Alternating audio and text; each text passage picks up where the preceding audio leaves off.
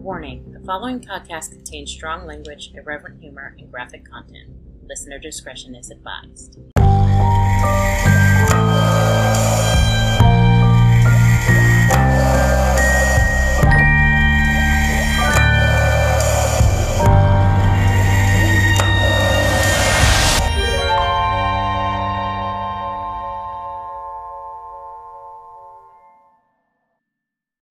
So how's it going? It's going great. How are you? Well, you know, I was it's really cold today. I was cold up here. I have my um I turned, it. I turned my air conditioners off because it was like Good. it was- That it makes was- me excited. it was in the 50s all day today and it was raining, so it was just really cold. I had to put socks on everything. Um I'm but yeah. really excited for this cold weather. Like I actually feel like I'm coming alive. Well, it's gonna warm up a little bit before it gets like real cold. Um, you shut your whore mouth. I'm just telling you what the weatherman said. Fuck him. uh, it's supposed to go back up into the low 70s for the high but i think that'll still be some nice fall weather before it starts getting down into the cold winter wintry wet weather that I, that I know Mm, you're anticipating with with with glee with glee, indeed. I mean i you know i like the cold too but i, I just know. was like it happened very suddenly and i Yes, it did. was not prepared so Um. I'm. You know what? Just before we get started, can I run and get a Q-tip? yeah Actually, never mind. I forgot I have my work bag right here, and I've got Q-tips as they're ready. all right Um, do you want me to pause it so you can like you know make your sex noises or whatever as you q-tip Q-tip in peace. no, it's all right. I'll just like close my eyes and just make some faces. It's fine.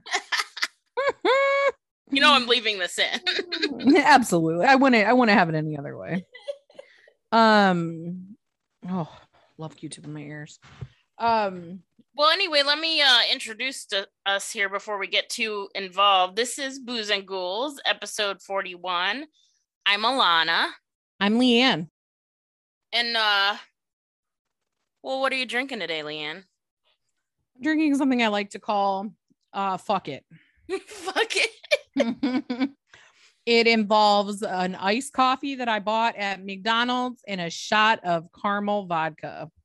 Yes, which was, uh, mine is a little bit more than a shot because I put a little more extra in mine. But yeah, I said, why don't we just put some caramel vodka in these iced coffees? And And it was we did.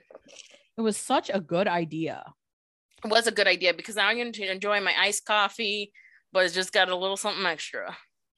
A little something special. A little something special. And it's like our little secret. Well, not really because we're doing a podcast, but and um, Um, it's good to be back after a week off. I know you like last week was intense with getting back from camping, and then you had all the stuff with school, and I was doing work stuff, so it was just we couldn't get our shit together. But I'm glad to be back recording with you. you know what? Me too. I'm I was I've been looking forward to this all day. And then now for it to be here, especially when the weather's so nice and almost kind of like spooky. Yeah, we're coming on to spooky season, and spooky season is here. I'm so excited. I really quite let me give- Let me give Ollie a treat real quick so he can uh he won't bother me too much. Alice is like laying on the bed, like she's all downtrodden because I told her like she heard Ollie maybe bark, I think, or maybe she heard a dog outside. So she like got off the bed and was like whining at the door. I'm like, go lay down. So now she's back up at, on the bed, acting as if I've like beat her into submission. Well, I can confirm that that's not true. yeah, she's Uh. such a brat. She's like all laying and all curled up, like she's just just fine. I'll just lay here. She's like, Aunt Leanne, you don't ever let me have any fun. Right. Oh shit. Whew. Yeah, I um I'm really excited. I just kind of thought about it at like this time tomorrow we will be on spooky season eve. Because yes, don't get it twisted. Spooky season is the entire month of October. Oh, don't let real. someone lie to you and tell you that it only starts midway through October. That is a that is a lie and in my opinion propaganda. Well, my birthday ushers in spooky season, as I like to think. It does. It really does. And what a great way to celebrate the coming up of October and spooky season than to celebrate your birthday. which is October 1st. Um gifts gifts accepted. Hashtag Cash App me ASAP. oh yeah, I should be like we you know what we need to do is I know a lot of podcasts have this, but we should get a buy me a coffee app or whatever it is so people can buy us a coffee if they want, especially since you know we drink so much iced coffee. what is Buy Me a Coffee? I've never heard of this. it's like a it's just like an app where people can donate money that's like the price of a cup of coffee to you. It's like three dollars or something like that. That's really cool. Yeah. Ollie, stay away from my lip gloss. My lip gloss be popping. My lip gloss be cool. I Um, just had to put some some on because I didn't want my lips to get chapped, and he's over here sniffing like like yeah, I can tell mine are getting a little bit iffy just because of uh, the cold weather. Well, Love I mean, it. we had a we had a great time camping. Should we uh, tell the listeners a little bit about what we did? I mean, we didn't do a whole lot besides sit outside and drink and around the campfire and talk shit. But we did we did walk the trails the one day. So We did, which is ridiculous because nor like the, I can't believe this year we like didn't do anything. Normally, like we uh, we walk the trails every day and all this other stuff. We didn't even go down to the dam. Uh, but we had a really good time. It would have been nicer if it was cooler, but I had a nice time. I thought the weather was nice. It was it was um for the first few days it was like warm during the day and then cooler at night and then it and then we got like a little bit of a cold cold front and it was cool during the day too. Yeah, I prefer it to be a little colder, but it Oh, can't yeah, be. I mean, that- I mean, I ain't mad at it. Although I did notice there were the the bugs were really bad. the bad. bugs were really bad, yeah. and I they do they have not been that bad before. I do not ever remember being so miserable with the bugs. and it was like- like, uh, it would have been fine if it was just flies, but it was bees too, and that like perpetual fear of being stung Right. really puts a damper on things. well, and then too, it was like um the uh when I because I remember last year when I went when I went uh we went camping and I went fishing and I remember being at the water and I had on capris and a t-shirt and I was absolutely fine. There were no bees, no nothing, no flies, nothing, mosquitoes, no. And so then from going to that to being miserable in leggings at the at camping because of how bad the mosquitoes and flies were, I was mosquitoes were fucking biting me through my clothes. yeah, I had Next mosquito bites on my jeans. ass. yeah, seriously. I wore jeans the next day though, and then at least I didn't have any. I didn't have any bother me that second night. Yeah, if I had did it, but known, I would have brought some jeans because their Yeah. little their little suckers can't get through the jeans. right, seriously. Ollie, you better not be going downstairs. I know you're not going downstairs. You stay up here. I hear I hear little noises that make me think maybe he is going upstairs. That's him or going downstairs. It's just him walking across the floor. oh, well, I've got a humdinger today, so should I just get right into it? you know what? Are you doing a vicious crime? I'm doing uh I'm doing a gruesome murder, which is what I texted you and then I put that on the Instagram. I fucking love it. I'm doing Because a I was gruesome like, murder well, today. I'm I'm not doing a murder. I'm covering a murder on the podcast. I don't know. That sounds pretty suspicious. well, okay. Pretty So I'm just I'm going to get into a little bit first. I wanted to say I think probably everyone and their mother has heard about this Gabby Petito case now with them uh you know just finding her body and they just like recently confirmed that the remains were hers and stuff. So did they say officially that the cause of death was homicide or Yes, I believe that it is homicide, and obviously they don't have cause of death yet, but it is a, right a- but they haven't and they ha- and they haven't found her boy or her fiance yet right No, I think they're still looking for him, and I don't know. Something said that they drained some kind of a reservoir or something, and I'm like, to me, I don't necessarily. I'm not uh bought. I'm not bought. I'm not sold on the fact that he's dead. That he killed Well, himself. yeah this is what i was saying do we think i don't know he so i don't know if he's gonna turn up dead or if um I think he's in hiding. the I think Jamie country. helps him hide. Yeah, he might be in Mm. hiding. We don't know. And I mean, you know, it is fair to say, and I guess it is important to know, like he is still. I don't think he's still um wanted in connect. I don't think he's like he's not a person just- of. They've what am I trying to say? Him a person of interest. They have. yeah he's not he's not wanted for the murder so it is important i guess to to say that and to clarify like they, they don't right. they don't know for a fact that he's that he's wanted in this murder like he didn't he didn't necessarily do this innocent until proven guilty you know it's what makes one of the things that makes america great but i mean at the same time where there's smoke there's fire I wanted to put like a thousand asterisks after you said great, but then I was like, hey, we don't have time. But right. yes, i mean we all know that it zero out of five stars would not recommend but I just it's it's a sad case and it's been getting a lot of media attention but the reason that i brought it up is because um i was looking up what i wanted to actually cover and i found this headline from a newsweek article and i'm going to read you the exact headline. Please do. Over, over 400 indigenous women went missing over the last decade in the same state as gabby petito holy shit yeah. So this same article goes on to say that at least 710 indigenous people went missing between 2011 and 2020, according to a January report published by Wyoming's Missing and Murdered Indigenous Task Force. Of those that disappeared, 57% were female. wow Yeah, it's crazy. So it's just, I've got some statistics here before I get into the case that I'm covering today. But um, homicide is the third leading cause of death among Native women who are murdered at rates more than 10 times the national average, according to federal data. So Really? there's this movement. I don't know if you've seen it around. It's MMIW. MMIW. I have not heard of it. so it, it stands for missing murdered indigenous women and like the movement is really kind of striving to bring attention to the human rights crisis that has disproportionately affected indigenous people in both the US and Canada. So native americans and first nations peoples. Um, because canada has a really big problem with this too. But um, i'm just focusing on some of the US stuff today. So, it, as of 2016, the National Crime Information Center has reported 5,712 cases of missing American Indian and Alaska Native women and girls. And strikingly, the US Department of Justice Missing Persons Database has only reported 116 cases. That's heartbreaking. Isn't that isn't that insane? You So- know, when sorry. No, go ahead. It's so hard when we don't have our camera on because I don't know when you're talking.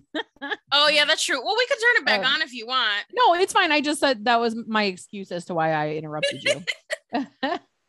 um, no, I was just gonna say, Lenice and I, my sister and I were talking about this this morning. Just like it's sad about Gabby Petito, but like it's it's so sad. It's in my opinion, maybe more sad that they're such an underrepresentation of of women of color in these stories Exactly. and just how fucked up that is and how people still will fight tooth and nail that there's not a race issue in this country right. and that there's not a you know a discrimination issue in this country but then like look at all of the women who have gone missing and who have been killed that are brown and black and then look at this one blonde girl not saying her life is any less you know any less important but this one blonde hair blue eye girl and all of a sudden oh my gosh like the whole world is oh we got to find this Right. girl we got to find this boyfriend Exactly. And, it's there's just- like it's not even just women too. There are, you know, men of color who are missing too. right And people they just it doesn't get any media attention. People act like it's not important or something. it's just heartbreaking it really is So I have a few more statistics before I get into my story. Um, which I've taken from it's a website called nativewomenswilderness.org and then it's slash MMIW for the specific statistics here. Um, so these are just a few little bullet points. Indigenous women and girls are murdered at 10 times higher rate than all other ethnicities. wow Um, and then I already said this because it was from the news article, but murder is the third leading cause of death for Indigenous women. Um, Wow. more than four out of five Indigenous women have experienced violence. So it's like 84.3%. And that's from the National Institute of Justice report. More than half of Indigenous women experience sexual violence, 56.1%. And more than half also have been physically abused by their intimate partners. So that's 55.5%. And then just under half of Indigenous women have been stalked in their lifetime. That's at 48.8%. Um, Indigenous women are 1.7 times more likely than Anglo American women to experience violence, and they're twice as, as likely to be raped than white women. And then their murder rate is also three times higher than white women. I I think that there's a big conversation to be had um around uh, how poorly things are for Native Americans on the reservations. Yes. So that's I don't think people know how bad it is. It. A lot of it, the crime does happen on reservations and it's usually perpetuated by non-Native Americans. Mm. Um and it's just these statistics are staggering to me because their population is so small, you know, like they're yes. such a small percentage of the population, but the violence against them is so much higher than like the white women.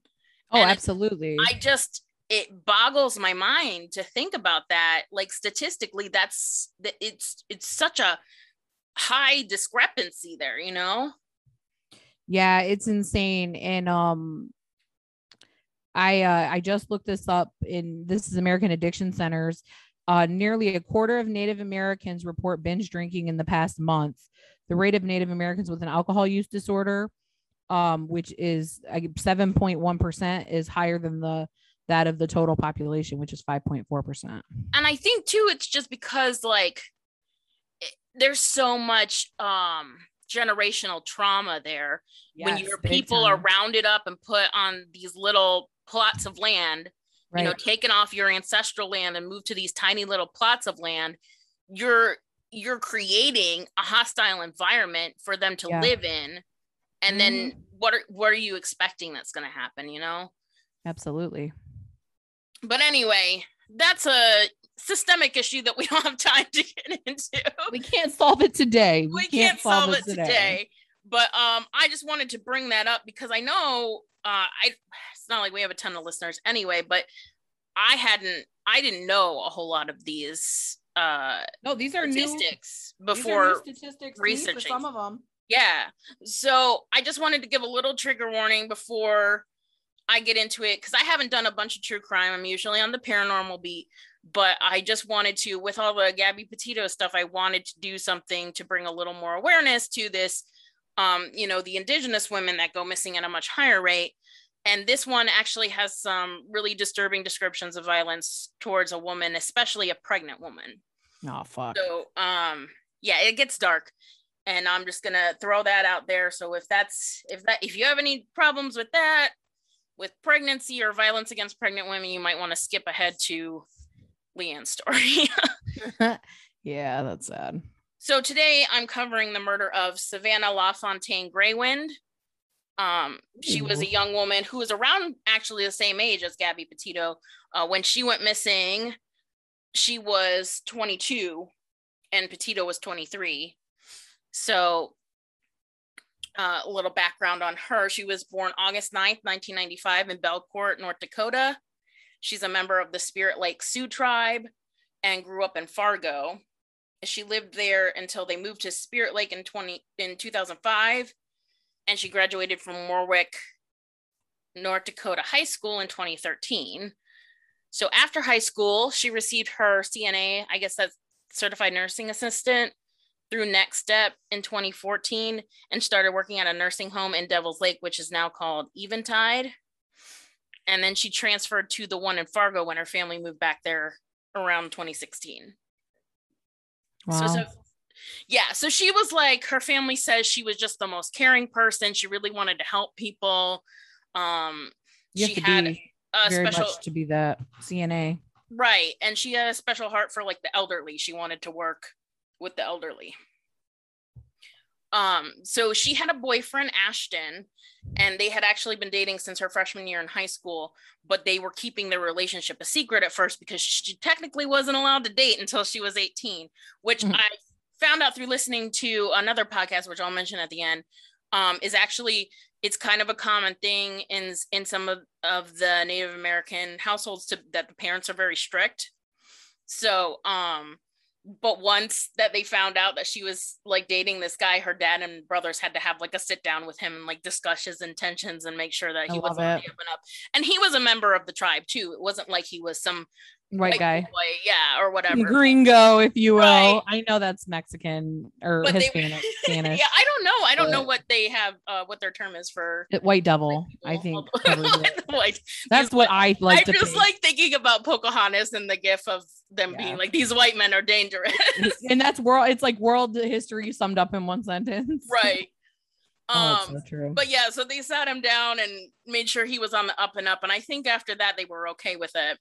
So, but they were like really devoted to each other and um just stronger than ever after that. They had all these plans for their future. And so she was living with her family in a basement apartment in Fargo. And he was like, I guess he was work, whatever he did for work took him away a lot. But Mhm. uh, towards the end of 2016, Savannah found out she was pregnant. So they Oh, were shit. Excited to start a family together and they were planning on getting their own place and moving in together. And the baby was supposed to be due in September 2017. So this is where uh this is where things go wrong. Mhm. it was Saturday, August 19th, when Savannah got a call from a neighbor to help help her out and she would never be seen alive again. oh shit. So this is like just like a month out from her baby being due. She was eight months pregnant. Um, looking forward to being a mom and everything. So, like I said, they had they lived in like a basement apartment, and I'll probably I can show you later. I don't have it. I don't have the picture now, but it was like uh it kind of looks like you know those apartments that are just down the road past the uh roundabout where it's kind of like it's like just a big building Mhm. but it's not it's not like apartments like I think about like in New York, but it's kind it's Yeah. kind of like those where there's yeah, maybe- that's where Coda used to live in Miss Coda. yeah, there's maybe like you know 10 or however many Right. in one building. So it was kind of like that, and her family lived on the, the basement ones, and their upstairs neighbors in apartment five were uh, a woman named Brooke Crews, who was 38 at the time, and her boyfriend William Hoehn. It's H O E H N, and he was 32. And I don't give a fuck if I'm pronouncing his name right because um he's a terrible person. But anyway, Oh, okay. well, fuck him then. but anyway, so this couple had moved in in May of 2016, and they were like pretty well known in the building because they would have these knockdown, drag out fights, you know, all the time. Oh, And sometimes it would even shake the ceilings of the apartments below. So people were used to them like starting shit, you know? So Mhm. not long after they moved in, William pleaded guilty to assaulting Crews, um, Brooke Crews, when he threw her in the bathtub, apparently. So then the court was like, they issued a no contact order. Um, you know, he wasn't supposed to go back there, but six months later, the police were called out for a disturbance, and lo and behold, he's there in the apartment and he was charged with violating the no contact order. So Tale as old as time. basically these people were real pieces of work you know they're both like kind of like white trash basically. Mhm. having multiple issues with the law previously and illegitimate kids that they both didn't have contact with. Um like and it's i feel like this is probably like a biased thing to say but if you're a mom and you don't have custody of your kids i feel like you have to be a pretty bad person because i think it's rare that they give the dad custody over the mom you know Yeah, they usually um favor the mom over the dad. Right. So anyway, she had I think she had like two kids, one or two kids, I can't remember now. Um from before and that she just didn't ever see them. So clearly she wasn't responsible enough to have children. Right. But for whatever reason, she's so in love with this piece of shit that she's like, I gotta keep him in this relationship. So she lies to him and tells him that she's pregnant. And this is in January 2017. So this wasn't even possible because she'd already had her tubes tied. So she, I don't know why.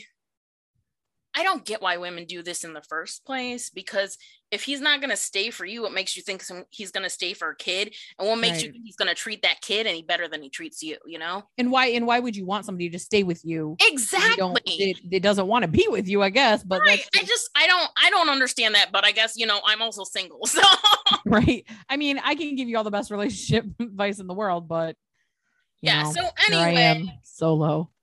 Eventually he found out that she was lying about being pregnant when you know she didn't her belly didn't start getting bigger and all this stuff didn't happen.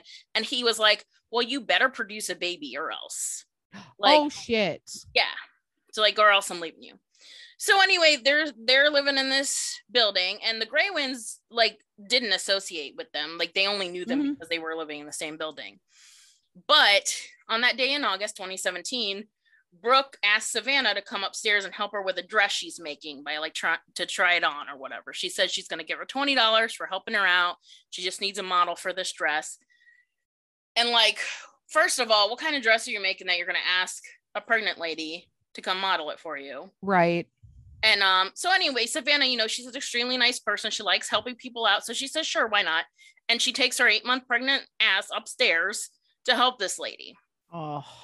So this is around 1 p.m. She like texts her mom that that's what she's gonna do. She texts her boyfriend. She's like, everything's on the up and up. She's always in contact with her family, basically. Right. So an hour later, um, she hasn't come back yet. So her mom, Norberta, sends her brother upstairs to go get her because she has to drive him to work. So no one answers the door, but he thinks he hears the sound of a sewing machine running. So he's like, I guess they're still busy. So they leave and she takes him to work. And when she gets back to the apartment, she just kind of assumes that Savannah's come home already, but she's still not there. So finally at 4:30 p.m., she goes back upstairs and Brooke answers the door and is like, "Oh, Savannah already left."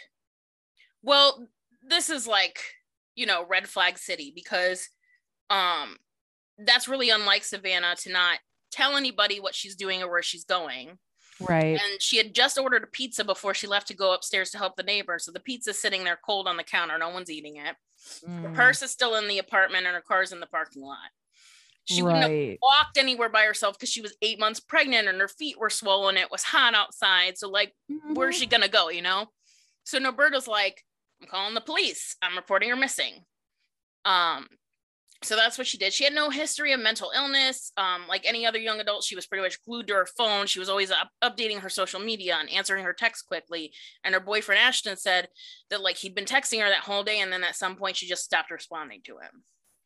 Um, so the police arrive and they search her last known whereabouts, which was the apartment upstairs, and they turn up nothing. Then they search Hmm. it again the next day and still don't turn up anything.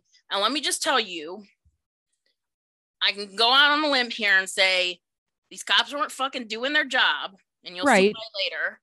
But it is asinine that they search this apartment multiple times and don't turn up anything. They're not they're not thoroughly searching it, is basically what I'm telling you. Right. They're like opening the door. Anyone in here? No. Okay. Right, cool. right. So Norberta would later tell a reporter that she felt like they weren't taking her daughter's disappearance seriously and that they just didn't care. And that's the case with so many of these um, Indigenous women cases where they go missing. Um, it's just not given media attention, and people aren't treating it with, uh, you know, with like urgency. Basically, Yeah. it's like the police are doing the bare minimum or what they have to. Mm-hmm. So Crews and Hoehn were the only suspects um, in this disappearance, but the police weren't getting anything of, of value from them. They weren't getting any information out of them. So they go by the guy's company where he works. So it's a roofing company. And they start questioning all the coworkers about his whereabouts and all this shit. And then realize that he's been talking about having a new baby at home. Uh, but there was no sign of a baby when they searched the apartment. So they're like, okay, what the fuck's going on? So they get another warrant and go back to the apartment again on August 24th, which by now is like the third or fourth Almost a month later, right? No, no, no. It's just a couple days. So it was the 19th to the 24th. Oh, the 19th. I was thinking the 9th, but um, which isn't still really a month. but still by this time it's like they've this is the third or fourth time they've searched the apartment. So this time they open up the door and they see that there's a baby inside the apartment. Oh my gosh. So they arrest they arrest them right away. And then the DNA test confirms yes, this this uh, baby girl is Savannah's, and she was uh, so they they took her to live with her father. But then they're like, well, what happened to Savannah? And so they're giving them these bullshit stories about like, oh, uh, I helped her deliver the baby an emergency delivery, and then she went on her way, or you know, whatever. Right. Which, right, of course, that's what happened. So this is August 24th, three days after this. There's some people kayaking on the Red River, which is just over the border in, um, well, I mean, I think it runs through several states, but where they were kayaking was just over the border in Moorhead, Minnesota. And they see something um, in the water on the riverbank. And so they kayak over to it. And it's uh, th- what they see is just, you know, beyond it's it's a human body and it's the body of Savannah Greywind. Mm. So when they start to examine her, they find that her she had been slashed from hip to hip. And oh. then there was also evidence that she had been strangled. Mm. So on December 11th, 2017, Brooke Crews pled guilty to charges of conspiracy to commit murder, conspiracy to commit kidnapping, and lying to the police. So she cries throughout her whole testimony and she's like, Oh, I'm so sorry for this heinous crime and all the pain that I've caused to the family and blah, blah, blah. Then why the fuck did you do it? You know? Right. That wasn't I I, drove drunk and killed someone. Nobody fucking cares about your the rest of fears now. life. Yeah. Right. Like, give me a fucking break. You chose to do that. Right. So she reveals what really happened that day is that she lured Savannah over to the apartment under the guise of modeling a dress. And as soon as she got there, she like picks a fight with her. So allegedly they end up arguing in the bathroom and then Crews pushes Savannah, causing her to hit her head on the sink and fall unconscious. So while she's lying there, this bitch goes to the kitchen and gets a knife. And then she proceeds to like haphazardly cut across her abdomen oh my gosh. doing her own like c-section thing and pulls this baby out of her while she's still alive. Savannah was still alive during all this. So Oh she's drifting in and out of consciousness you know she's losing all this blood. So while she's trying to clean it up a little her boyfriend comes home and um he sees her holding the baby. And so apparently she says this is our baby this is our family. Uh, and then he asks her well is she dead? And she's like i don't know please help me. So apparently then he goes and gets a rope which he then uses to strangle her. And then he's like and then he says if she wasn't dead before she is now. Real, real winner. right? Right. Just a Real lovely couple. Lovely couple.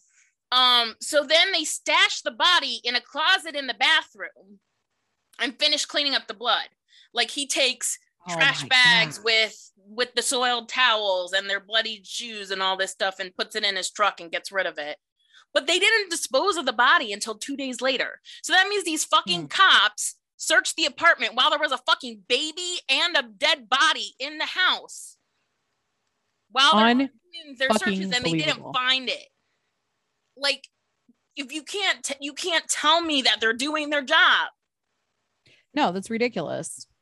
Uh it's just like yeah it's so crazy. I just can't and then and then they fucking sleep there with this Oh my gosh, right. while there's a dead body in their bathroom closet.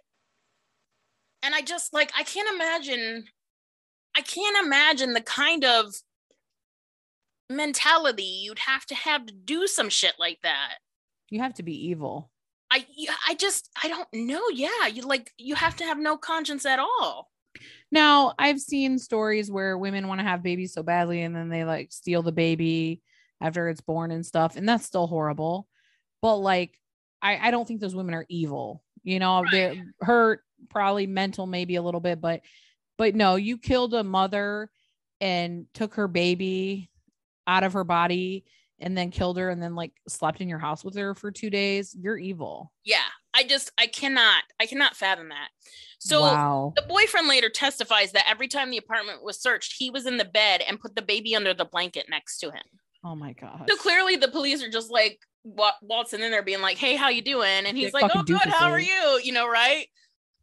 And I'm like, "Give me a fucking break." So on August 20th, after they had already searched the apartment for the third time with not turning anything up, Hoehn hollows out a dresser and they put Savannah's body in the dresser. And then in the early hours of the next morning, uh, he and Crews put the dresser in their Jeep and then they drove to a bridge and dump it over into the Red River. Oh my gosh. So her body wasn't found until six days later, and it wasn't in the dresser. And we don't know, we really don't know, like, you know, what happened to the dresser. Like, I guess she fell out of it at some point, but right.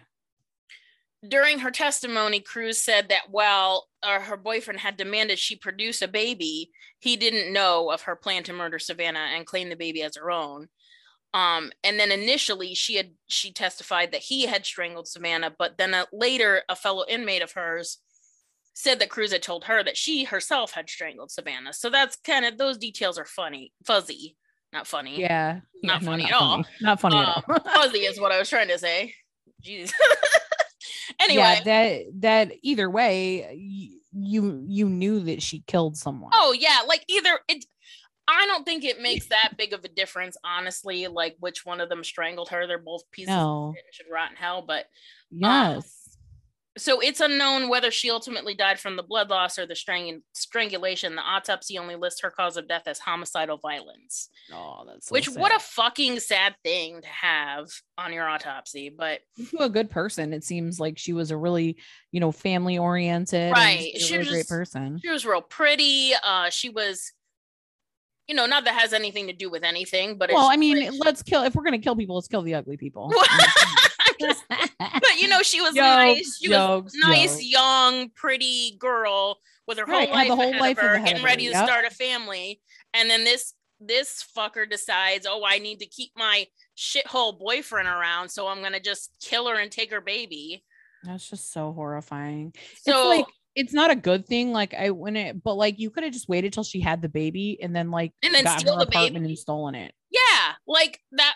How hard would that have been? Like, because then there was a chance, you know. I mean, obviously, you can speculate all day long because what happened happened, but it's just like at least then there would have been a chance that they could have recovered the baby and the mom is still Yeah. alive, or even if you like steal the baby and run away with it, you're still not killing anybody. Yeah. Like, why do you have to kill somebody? what- you killed them and then on top of that how did they think they were going to get away with this it's a fucking apartment complex and it's a Right. small apartment it's not like like you said it's not like this building that has like 500 different tenants in it like how did you really think while you weren't thinking that's the problem Can you imagine being this person though, and you killed somebody and the dead body's still in there, and the police are searching your place, and you're like, oh, they're gonna find it. They're gonna find the dead Like, body. hoping they hoping don't that they don't open that door Search it multiple times while the dead body is still in there and don't find it. Oh, you must think you've got the best luck in the world. right and then but you're still sitting in prison But you know Still what it there. is is is just that you're white. Really right exactly exactly So anyway, on February 2nd, 2018, she uh Brooke Crews was sentenced to life in prison without the chance of parole. And then the following September, her boyfriend William Hoehn pleaded guilty to conspiracy to commit kidnapping and lying to the police. He was also charged with conspiracy to commit murder, to which he pleaded not guilty. Um, so he was tried and then acquitted of that charge and he was originally sentenced to life in prison, but then that was overturned by the North Dakota Supreme Court. But then in October 2019, he was resentenced to 20 years in prison. So he's serving 20 years. wow So who knows? He might eventually get out someday. But yeah um, that's Yeah, fucking so- insane dude basically, yeah, that's what happened to them. So they're in prison. So, you know, that's good riddance to bad Yeah. rubbish right. Meanwhile, Savannah's baby was named Haisley Jo, which was the name that Pretty. the couple had picked out ahead of time. And then Ashton is raising her with help from her family. Like they're very involved in the, in the, the baby's life. And she just turned four this year. Aw. So by all accounts, she's like a happy little kid and you know, real cute. And it's just like I just it pains me to think of someday they're gonna have to tell her about her mother and what happened to her, you know? Yeah, and it's just such a needless murder too. Right, right. But one Okay. silver lining is that this led to the creation of Savannah's Act. Um, Oh, which was actually just passed in 2020. Like they, I think the bill started in uh 2017 or something like that, and it had to, you know, you know how I'm just a bill and I'm sitting here on Capitol Hill. Anyway, you know all that shit. to get a bill passed. but anyway, That's funny. they finally they finally just passed it in 2020 and so i uh i have it here directly from the congress website that i'm going to read it out uh the bill directs the department of justice department of justice not justin to review, I would like that department. right to you got timberlake you got bieber Okay, I'm done. Uh, so the bill directs the Department of Justice to review, revise, and develop law enforcement and justice protocols to address missing or murdered, murdered Native Amer- Americans. Wow, I cannot talk today. Must be that caramel vodka kicking in. Dude, seriously, I feel the same way though.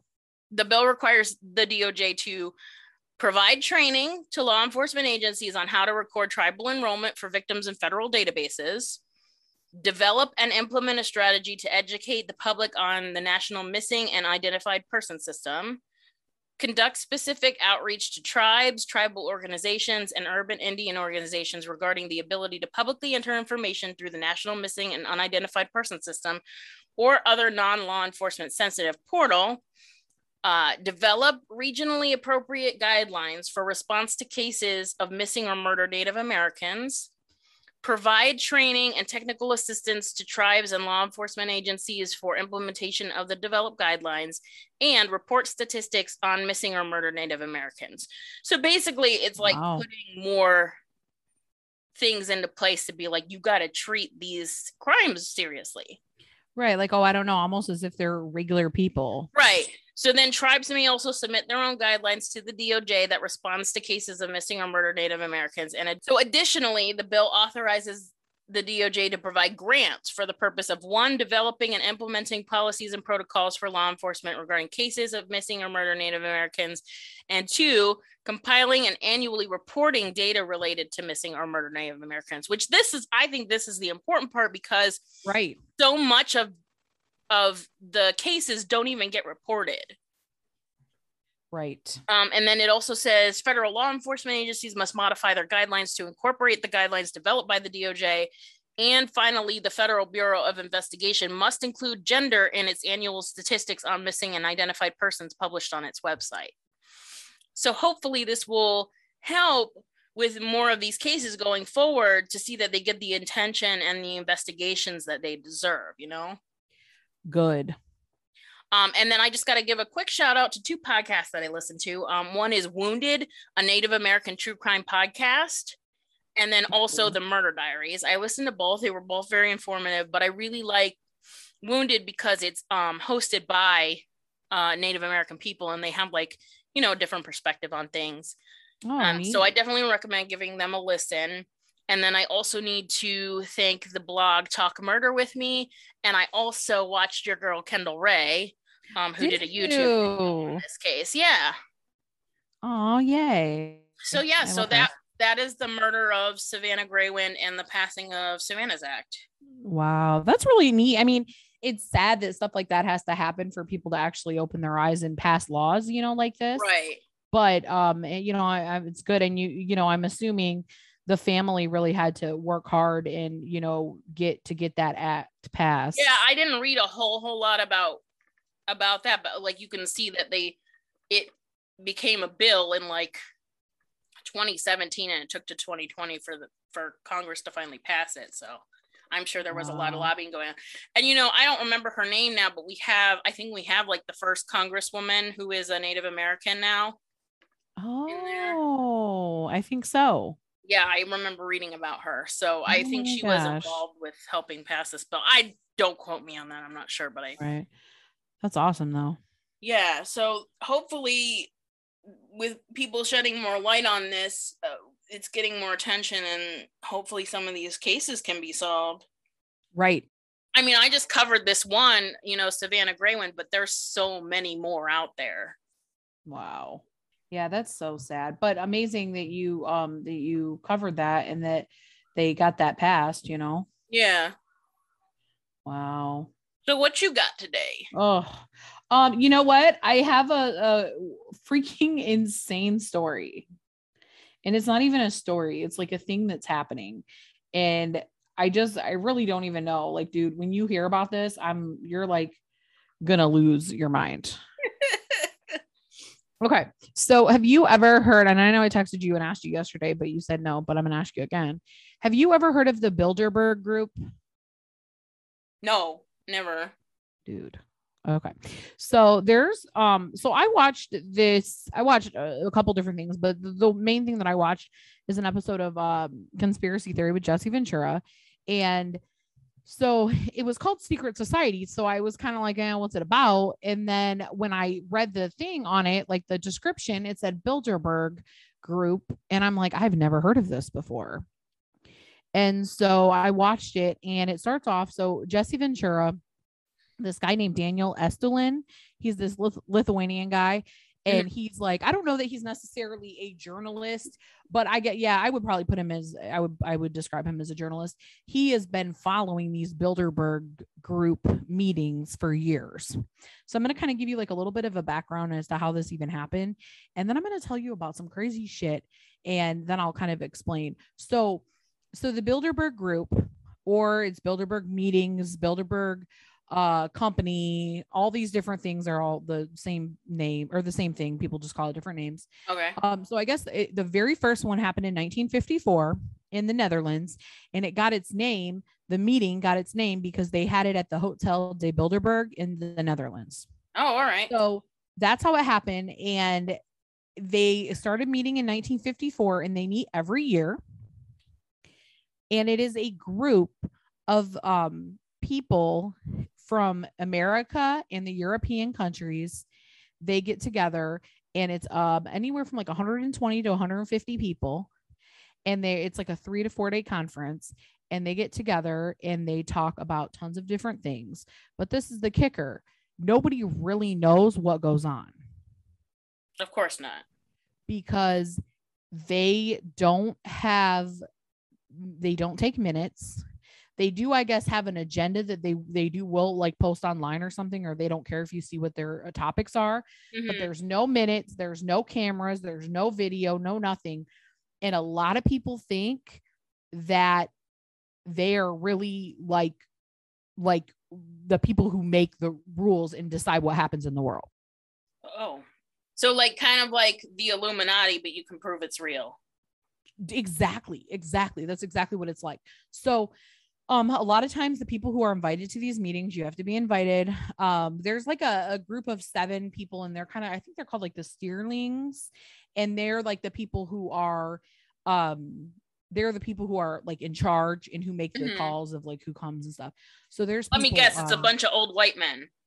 ding ding ding ding ding you are correct How did I know Um, that? I know. It, you know, it's just like crazy because, like, you know, You know. it's just one of those things. Um. So anyway, so people there, people from the from different world banks, uh, leaders of European countries, federal people for that run and own the Federal Reserve, uh, top CEOs from d- tons of different companies, um, and also people from mainstream media are all people that go to this meeting every year. So these are the names of just some people that they've talked about that have been to the meetings in the past. Um, David Rockefeller, Tim Geithner, he was a former Treasury Secretary, uh, Vernon Jordan, who's Clinton's um, sorry, Clinton's uh, lawyer, um, Queen Beatrix, she was a former Queen of Netherlands, Prince Charles. So, um, Oh, good. they- Prince Charles is there. yeah, right. No doubt. It's like really. And um, so anyway, so they meet up and um, so I guess every three years they meet in the US, but other than that, they meet in Europe, hmm about 120 people, and they split up into groups. And so they spend the morning discussing different topics and issues. And then in the afternoon, I guess everyone gets together and they have like a general discussion about all of the different topics that they've talked about a little bit more in depth. Hmm. So um so okay, so meeting- like in my head, I'm thinking, well, this sounds nefarious, and you know, they're probably like talking about what to do in the world and how things are going to go. But also, part of me is like, what if they're like they get together and they're they're just like. Our lives are really stressful, man. We just need to like smoke some cigars and drink a little brandy and like relax, let our hair down. That's so funny. Well, that's the thing. So, like, when we get done with this, I'll like kind of tell you what I think, and you can tell me what you think. Part of me just thinks really truly that it is just a conference that people that they go to but when you hear about all the people that they invite and how secretive it is right. um and then well I'll, I'll tell you about some other things but anyway it's like on the it's like on the one hand it's like well if why are you being so secret about this? You got something to hide? Right. But on the other hand you know sometimes this is good not to tell anybody shit because then they won't bother you. Right this is true well okay so the meetings um the the meetings themselves like they put who was invited they put the guest list online and i went to their website they have a website. Um you you can see like who was invited. I don't think because of covid they didn't have it because i think the last one was in 2019 um but they have who it is and they'll talk they put um an agenda but then like there's no other information. There's no minutes there's nothing like that. And so people started like finding out about this in 1954 and they were kind of like who's running these and why?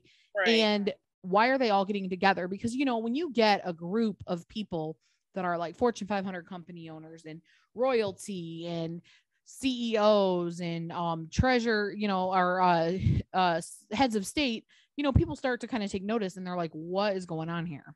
Right.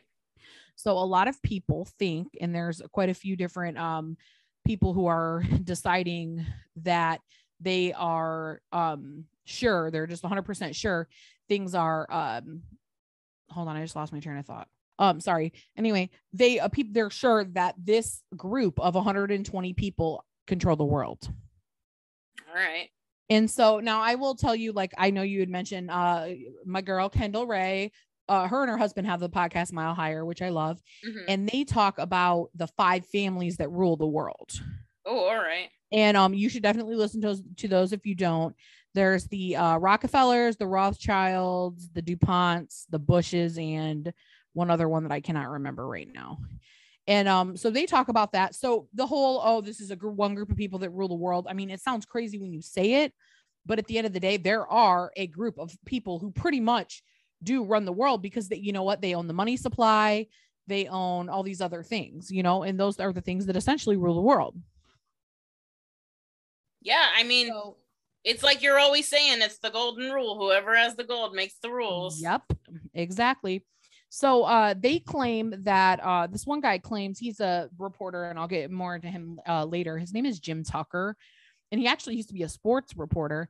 And he found out about this uh, the the Bilderberg group, and and it actually ended up stopped doing um, sports so that he could focus on this full time. He wrote a book and everything. oh wow Yeah, so he uh claimed so he said that over 800 years ago there was this uh you know the black nobility um right after like the fourth crusade he claims that this is like a group that has um they were a group of people that like essentially they aligned with the pope and they would have like beneficial ties to power with the church oh okay see And you said black nobility and all i could think of was the most ancient and noble house of black which is you know yeah is part of that. harry potter okay i'm sorry. Is that bad? That's not good. I didn't that couldn't have been good. Uh, oh lord. Um but anyway so apparently that was like uh squashed a long time ago but some people believe that it, it was not and then this is a this is kind of like a thing that is is happened. So one of the big things that they tend to think is that well let me tell you okay so first off let me tell you about jim tucker okay so first off he's a freaking badass like the the footage of him he's like this journalist he wears a fedora he's like always got a cigarette hanging out of his mouth oh my gosh and um, oh my gosh, yeah. So since 1975, he's kind of been like really into it and and um investigating them. Like he tries to sneak into their things. And um, so apparently he uh he wrote a book. So he wrote a book called The Bilderberg Diary. And um he's gotten arrested like trying to sneak into their Oh, stuff. But also he um he says the reason why like no one has heard of this because like I know you and I like you know we listen to a lot of conspiracies and stuff. I had never heard of this. no i've never heard of it before either Um and especially like when you start hearing like all these people and I'll get into more about like who goes and stuff. It's like how have I not heard of this? You know? right Um we've all heard of the Illuminati, you know, we've all heard Have you ever heard of Bohemian Grove? yes i think i have heard of that Right. We've all heard of that, which that's like a way smaller scale than this. Mhm. which also I will note, I was going to mention it later, but I'm just going to mention it now. So those of you who don't know, like Bohemian Grove is this group of uh there's this place that these um a lot of men in uh, political power and stuff meet and it's like i don't know it's just like this boys club. I'll do an episode on it one time because it's super super insane Yeah, I don't But- remember. I think I've either like listened to a podcast or watched an episode of something where they talked about it, but I don't remember a lot of. It's just like I feel like it's like a retreat in nature or something. yeah And well it's like a yeah it's this retreat they go to and i guess it started a long time ago and a lot of people think that they like do human sacrifice or Oh they do all this crazy shit alex jones you know who that is Yeah, he he's he's famous for uh talking about conspiracy theories, right? Yeah, he snuck in there and he got this footage. You can go online and look it up. Just look up Bohemian Grove. Like there's this big ass owl and it's like made of wood. Like remember when we showed you that owl um down the street from us? Yes. Well, that that's a, no, that's an eagle, isn't it? An eagle. Oh, it is an eagle. It is an eagle. It is an eagle. Yes, yes, But this is an um uh, an owl and it's like this massively tall owl and they all like put on this like play. It's just really weird. yeah. But anyway, a lot of people think that stuff is stuff happens there. But what's interesting is that's like small potatoes compared to the people that go to this Bilderberg group meeting every year. But some actually do um cross over. Like there's uh there's I guess quite a few of people that have an overlap. Yeah. oh. So, but anyway, so um Jim said that the reason why no one has heard of the Bilderberg group is that the mainstream media, where most of us, including myself, get our news, is uh they have people that are part of it. And that's what I thought was interesting is some of the part, some of the people who get I, I don't know if I told you about this, and I'm gonna sound stupid because it's it's kind of off the cuff. I didn't even put this in my notes. But I remember my sister Lynette sent me something one time, and it was a it was like a video compilation of a whole bunch of different news channels like Fox News, CNN, MSN, like smaller ones, all this stuff. And it was them all kind of giving the same story and the same information in the same like way Mm-hmm. all all like across all these different news channels and i know that like right when i'm saying it out loud that's like well that's what news does but it the way that it was it Usually was not almost, the same though. Not yeah not exactly it was almost like it was a script that they were all reading from yeah. and it was really weird when I read it. And um, it was people saying that you know that that all the media is controlled by one entity, and that you know you think you're watching Fox News because you're conservative, or you think you're watching CNN because you're liberal. Really, you're watching what what they want you to watch. Right. And um, and so I mean, he I said, feel like there's uh, we talked about this the other day too, is that you can't even really have a truly biased, uh, truly unbiased news outlet because you know people, all people have their own biases. absolutely, Uh, it- these media places are a lot of modern media outlets are run by big conglomerations still. Like so, Right. you still have to answer to whoever's paying the bills. So if there's a story they don't want you to report on, guess what? You're not reporting it. right exactly exactly and um in in so he said that that's the reason why you haven't heard about this um bilderberg group is not because it doesn't happen because it's like a proven thing that they they meet every year but it's because the the mainstream media is in on it Interesting. so yeah, it was it was kind of crazy. So anyway, they went to this one, and him and this other guy, Jon Ronson, which is he's a journalist as well. They were trying to get into the um the Bilderberg group or trying to like go see if they could sneak into the meeting, whatever. So anyway, I guess people from the Bilderberg group started chasing them, Ooh. and um I believe oh man, and I can't write, I cannot remember where I wrote this down where they were. Um, but anyway, it was a different country. It wasn't the U.S. It may have been Sweden. I think it was Sweden. Um, no, maybe the Netherlands. Anyway, feel free to edit that out. Sorry, I can't remember where it was. I thought I put it in my notes, but anyway, so they were being chased. Well, um, so so they have a video of them being chased, and um, I say chased. I mean they were followed. They weren't chased. They were followed. But um, you know the the Jim um Tucker, you know his badass, like he's smoking a cigarette. He's happy as a little clam. Um, Jon Ronson is kind of freaking out. So later on, um, Jesse Ventura is like interviewing him, and Jon Ronson said that when they were being followed, that he called the British embassy. And he was like, uh, we're being followed, we're being chased by this the people from the Bilderberg group. And he said the person on the phone like gasped. And he's like, What? You know, and he said, um, are, can, what can you do? Like, can you send someone or what can I do? And they were like, Well, the Bilderberg group is much bigger than we are. Oh wow. Yeah. So like what the fuck? Who would say that if it wasn't if there wasn't something that they knew? You know what I mean? So Ronson, um, he actually interviewed one of the founders of the Bilderberg Group a long time ago, and they showed the footage. And so one of the biggest takeaways from this that people think is that the Bilderberg Group is trying to form a one world government. Interesting. And um, so anyway, so the interview with, with that guy, he actually said he was like, um, he asked him like, uh, you know, a lot of people think that the Bilderberg Group is trying to create a one world government, new world order, and he laughed and he said, "Well, I think that's a bit exaggerated, but not totally unfair." And Yeah. so, like, they don't even half of them don't even deny that it that it they're trying to do that. Um, Here's my thing though. I feel like if you've already got people from every government or every, you know, all these powerful people, you don't even really need to create uh one world government because you're already running things from behind the scenes. Right, exactly. And I'll get a little more into like the the population thing cuz this one, dude, some of the shit actually really kind of had me shook. But um a couple things that they talked about, they say that um like the decision to invade Iraq was decided by the Bilderberg group. They said and I couldn't find verification of this, but um I believe it was Jim Tucker said that he was able to like he said he would get sometimes he would get information on the inside from like bus boys and waiters and stuff because they have these usually at like hotels. Right. So, you know, I mean, there's people got to serve you, you know, your food and stuff. Um, he said that there was talk and they, he said he claims that he saw it on paper, but I didn't see it myself. That they had um they talked about how setting oil prices and how they were gonna like inflate the oil prices by like four times or something like that. Um, also they say that um they decide who's president. Oh. Now, the reason why I think this is interesting is because apparently in 2008, Obama and Hillary Clinton both were invited to a portion of the Bilderberg meeting. hmm And then, you know, in 2008 is when Obama won.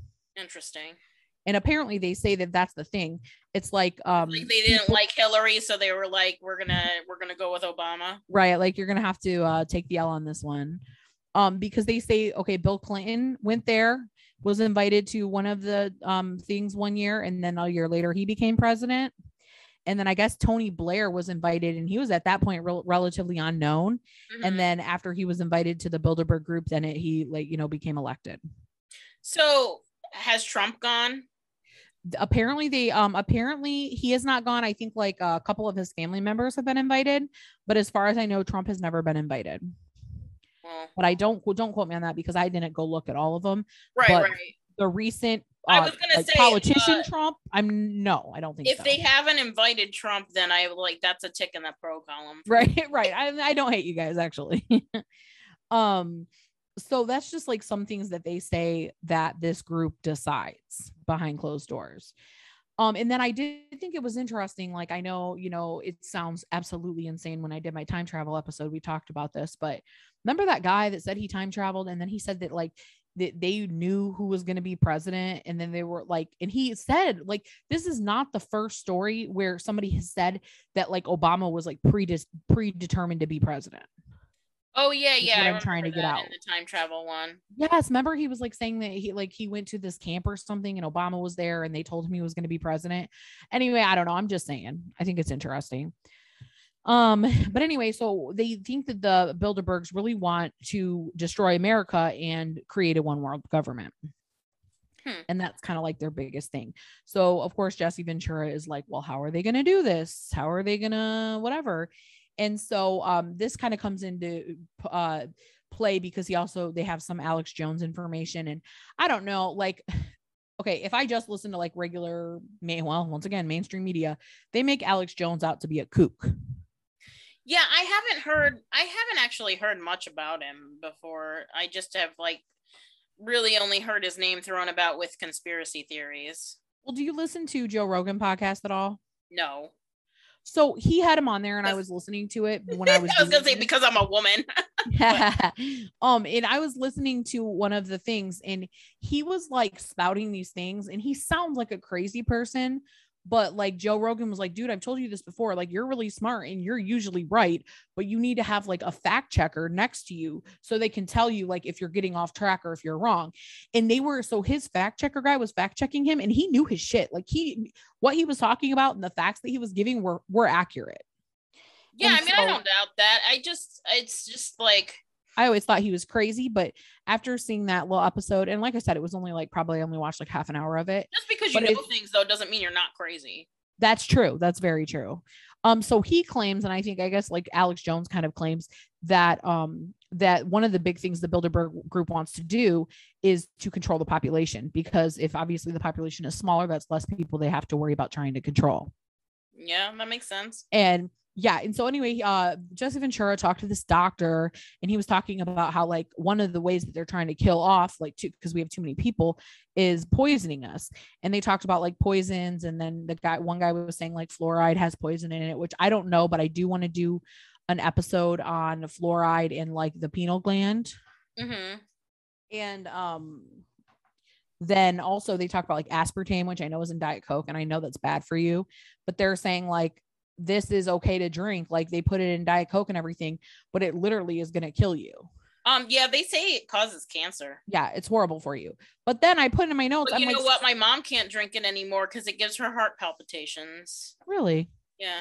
Well, and it's horrible for you, you know, and I just think it's interesting that, and I put this in my notes. So like the FDA like will let shit like that happen, but Oh, then yeah. like they won't like approve CBD, Right. like well, because uh, you got natural things. this is my problem with America in general anyway is that everything is treated like a fucking business and when everything is a business that means no one cares about people or individuals they only care about money Absolutely. so of course they're going to pass something through if it can make them money Right. they're not going to pass something through if it's not going to be profitable for them Exactly. Oh, and another take thing. away from other businesses. Like if CBD can be used to treat anxiety or used to treat this or that, then it takes away money from other businesses that they also have a vested interest in, you know? Absolutely. And that's why um another thing I meant to say, and I saw this on something I was watching actually today on my way to work this morning. I say watching, I had it on YouTube, but I was only listening to it. But um they were talking about the people from Big Pharma that are invited to the Bilderberg Mhm. group every year. And That's it's like, yeah, well, shit, of course. Why would why and, we, and I, you and I've had this conversation before, and I, I don't want to like talk out my ass, but I think that there's a really good chance that they do have a cure for cancer. Oh, But yeah. I mean, I wouldn't be surprised. saves you the money that they get from having to treat cancer for years and years and years way outweighs the amount of money that they would have if they could just cure it. Right. And um, so like my mom thinks No, I'm that's crazy. Like, we've had this No, conversation before at my house. And um, because what it's gonna take is that someone on the inside has to threaten to go to the press about it, you know? Right. And then they'll just kill them. Well, yeah, but I mean, I'm saying if you get enough things do things do happen, like people do leak stuff, things Right. Whistleblowers that do. way, that happens. But like, it's yeah, it would take something like that if they if it were Yeah. true, um, to be able to get that out there. But it's true, like the opioid crisis in this country is perpetuated by big pharma. Absolutely it is. Like, There's that- a huge lawsuit. Did I send you, I think, um, an article not too long ago where there's a couple of the opioid, um, the opiate producers that they, I mean, they're having millions and millions of dollars that they're having to pay in lawsuits because they knew how addictive it was right. and they knew how how a bad it was going to be and they didn't do anything. there's a new show and I forget which service it's going to be streaming on. I think it might be Hulu and I think it's called Dopesick. Oh, and Oh, it is about like when they introduced I don't know if it's like oxycodone or something like that and we're like, "Oh, we've got a great drug that's going to be whatever." And it's like about the drug companies and Yeah. how they Well, and knew. it's like shit. I mean, think about it. They want they. I mean, if they really do, if this is true, and the Bilderberg Group wants to control the population, what better way than to kill us off with poison in our food and um opiates, yeah. drugs? You know.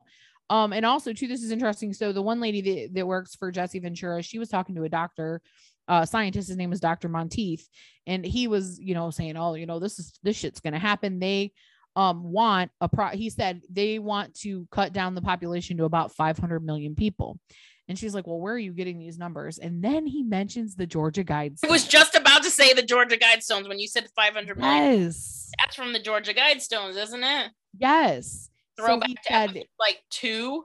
Yes. So just as a refresher, you know, the Georgia Guidestones, they say uh, maintain humanity under 500 million and perpetual balance with nature, guide pro- de- reproduction wisely, improving fitness and diversity, unite humanity with a living new language, rule passion, faith, tradition, and all things with tempered reason, protect people and nations with fair laws and just courts, let all nations rule internally, resolving in ex- uh, external disputes in a world court. Um, So, all these things are sounding very think- much like a new world order type shit. Yeah, but this also kind of makes me think maybe someone from the Bilderberg group is the one who funded the Georgia guys Yes. And I tried so hard to look like I was like, oh my gosh, what if I break the like I was like, what if I like do that? I felt like fucking Nancy Drew. I was like, if I like blow this open and I find like but I couldn't find anything because I'm not that cool. But um there's a very good chance that that something like that did happen. And um so on top of that, so then they go talk to another doctor, and this is where it gets a little crazy. And I, I, I I'm af- kind of afraid. I don't want to like, okay, I don't want to like bring this in and make it like be about vaccines because that's like not what's happening. Mhm. But um, so this episode came out in December of 2009. And um, so Alex Jones was kind of trying to tell Jesse Ventura like there's two ways that they can kill people if they're trying to kill off a population. Hard kill, which means like a nuke or something like that, and a soft kill. Soft kills are like um, you know, like smaller things, probably like poisoning our food every now and again and stuff Well, like here's that. the thing though, is that COVID is is actually killing a lot of the population anyway. So. I wouldn't be surprised if this group was real and if that was part of their or we know that they meet, but you know, if Right. this is what they're doing, um that they invented this virus in order to kill off some of the population. Right. And then he said. He so she goes a little further. So um, Alex Jones tells him that or whatever, and he said that the Bilderberg group is going for a soft kill. So he says like, um, in the, so he goes and talks to this doctor. Now this doctor, she's so petrified to live in the U.S. She said that the U.S. is becoming like a police state, and she doesn't even want to live it. She lives, I think, in like Panama or something. Her name is Dr. Rima Laibow, and she meets with um Jesse Ventura. She meets him at the airplane um hangar. Like she won't even go anywhere else. She talks to him there and gets right back on the plane. And she is convinced, like, so she starts going on how, and I can't confirm this. I looked it up, but I could not confirm. The World Health Organization, um, I guess, says that we have like 92, 90% too many people on Earth. I mean, that tracks. We have the population has been increasing exponentially in the past hundred years or so. It's been like ridiculous how how it like how explosive the population growth is. And so she said that, like, you know, we just can't keep doing this. And she said that she claims that um the World Health Organization has created these vaccines to essentially sterilize the human race. Okay, so now, like I said, I'm not like uh, I'm, you know, like I've gotten vaccinated. Like I'm right. not. you're not saying anything. I'm not saying- it's just we're not very saying anything. interesting to me. we're not saying this so is true or relevant. you should believe this. We're just Right, presenting the information. right, and it was just interesting to me. So, like when she started start, first started talking about it, I have like, no problem with being sterilized. I don't fucking want kids. so Right, yeah, like I'm not mad at that.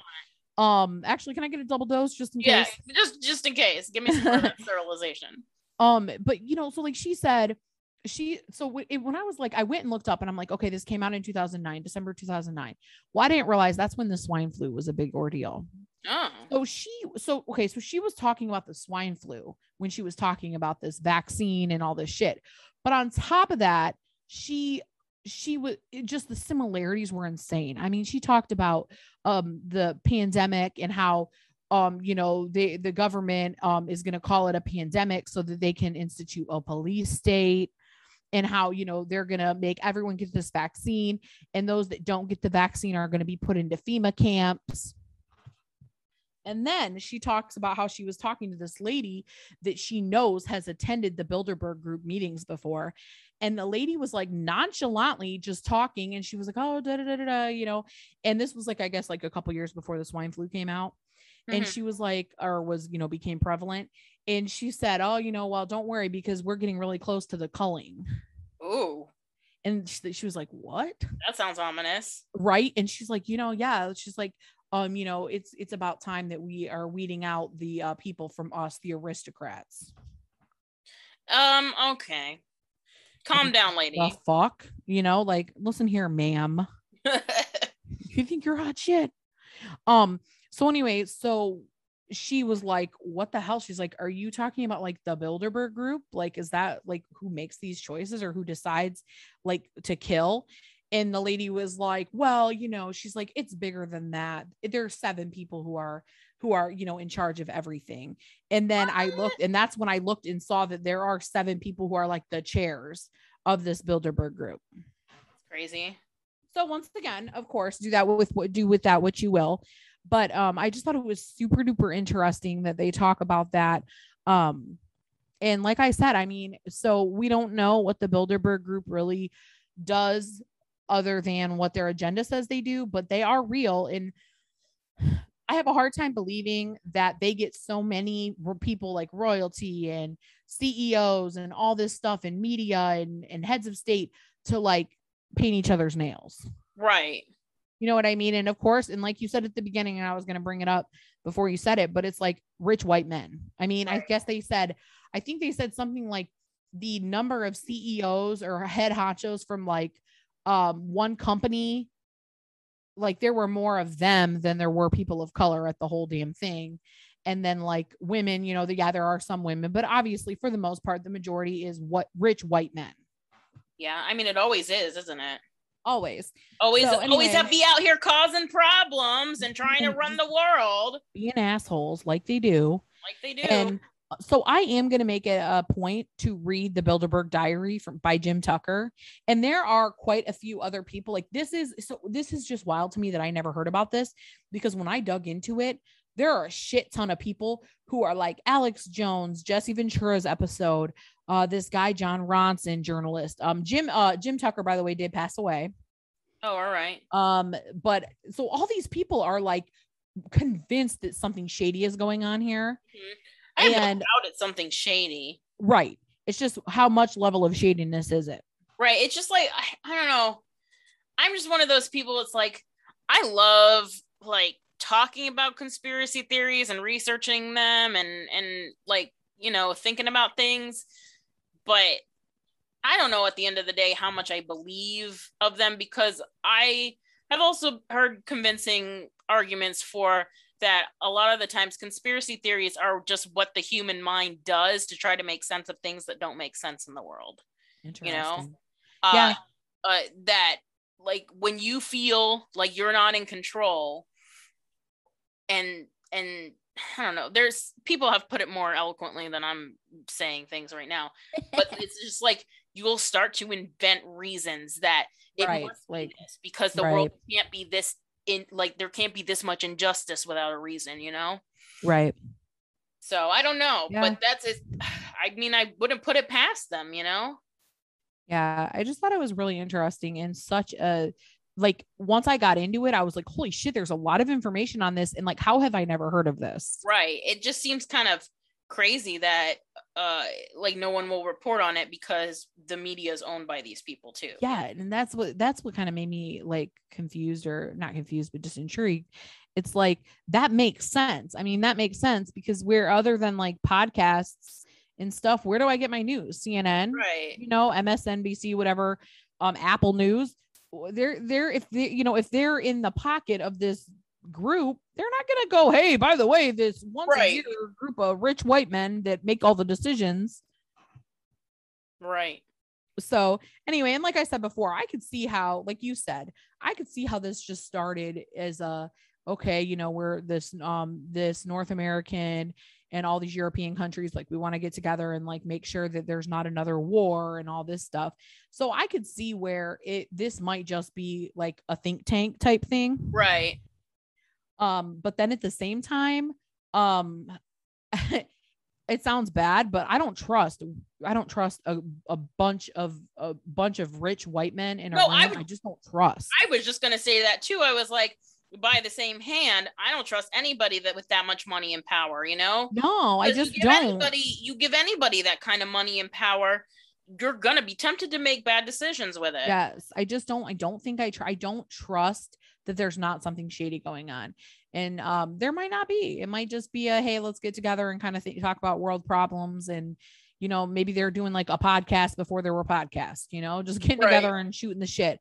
But man, I just don't trust. I don't trust all that money and all that power. if it's not a big deal and it's not anything to worry about, then why aren't you taking minutes and why won't you tell us what's going on? right why aren't you broadcasting it or like um you know and they said on there too i i failed to mention this but they were talking about how one of the reasons why they don't do any recordings is because then people can kind of speak freely and give their ideas and not worry about like a sound bite getting out or a wrong sound bite and then part of me that was like makes so you mean they can talk about like racist shit and be okay with it Right. that's what i hear when i think where what i think Right. of when Well, i hear on the one hand, it's like, yeah, that makes sense. You want you want to be able to have a safe place to talk Right. about your ideas and in a place where people won't judge you or take what you said out of context.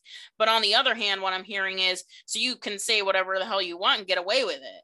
right and you can talk about like the that you don't care if the poor people die of this disease Yeah. or that disease or you know like i just i don't know anyway that's the bilderberg group Well, dude isn't that insane it is crazy. Like I don't I don't know what to make of that. i don't either I don't like it. i don't i don't love it um this is like so this is a thing i have i'm not going to get into all of this because i just i just randomly thought of this and people have a big deal with um marvel and even like well any kind of superhero thing really being kind of like military propaganda especially stuff like captain america because he's you know works with the military closely and all that Mhm. stuff but it reminded me of watching i watched um the falcon and the winter soldier Uh-huh. on Disney Plus. It's you know it's uh well I know you're you don't watch any of the Marvel things, but it was kind of about how this guy he used to be the Falcon and he's black, but at the end of Endgame, spoiler alert for anyone who hasn't seen Avengers Endgame, Captain America gives him his shield and kind of passes the title of Captain America onto him. oh And yeah so so this this show starts out with him kind of being like he doesn't think that he's worthy of the title of Captain America. He doesn't want to carry the shield because that was, you know, Steve Rogers thing and blah blah blah whatever. So he puts it they put it in a museum, but they're like no, America needs a hero, so they wind up hiring this other guy who's like this blonde-haired, blue-eyed white guy of to be the new Captain America, and the power goes to his head, and he's an asshole about it. Anyway, it's just like this whole big thing. But their main villain that they're kind of fighting is uh is this girl who really is like she makes a lot of sense and her what she wants for the world is kind of a good a good thing in some respects but then she just kind of gets misled and starts killing people in the process.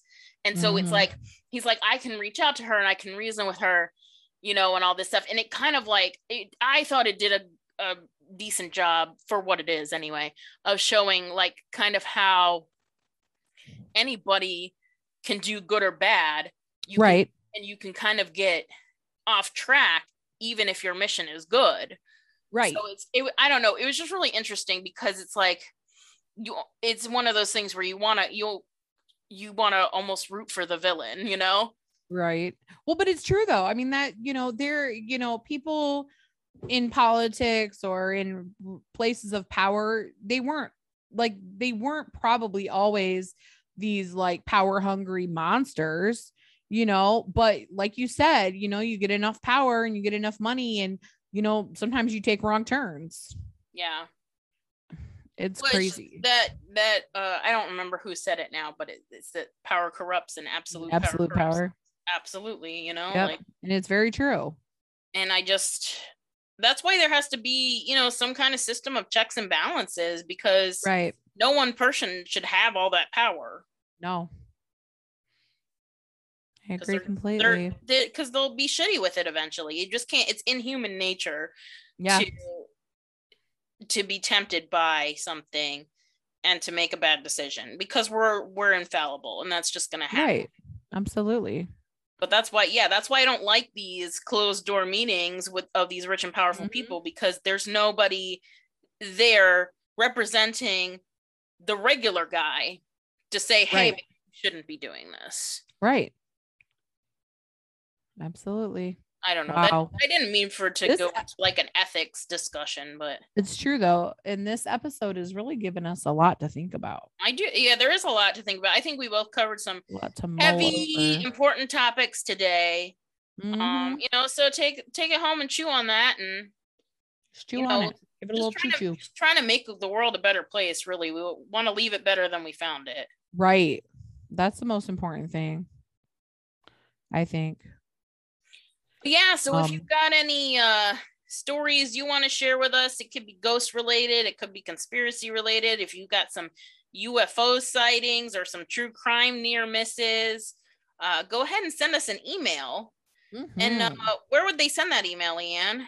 you're going to want to send that email to booze and ghouls pod at gmail.com. That's booze, A N D, ghouls pod at gmail.com. That's right. And you can always check us out on Twitter. We're on Twitter at Booze and Ghouls or on Instagram and TikTok where it's at Booze and Ghouls Pod. And then you can also rate and review us on iTunes. Please We'd do. love, we'd love to hear from you. Love a good five star review that gets more eyes on the podcast and helps us out. Also, don't forget you can listen to us on Spotify, Apple Podcasts. Really, I guess anywhere you listen to podcasts, right? Where you get your podcast. I have heard that Amazon has podcast listening things. Oh, now. fancy. yeah so i i guess we're probably on there i don't really know um, Well, but, either way. but yeah like uh so i guess that's it for us for Yeah, this until next time. stay boozy friends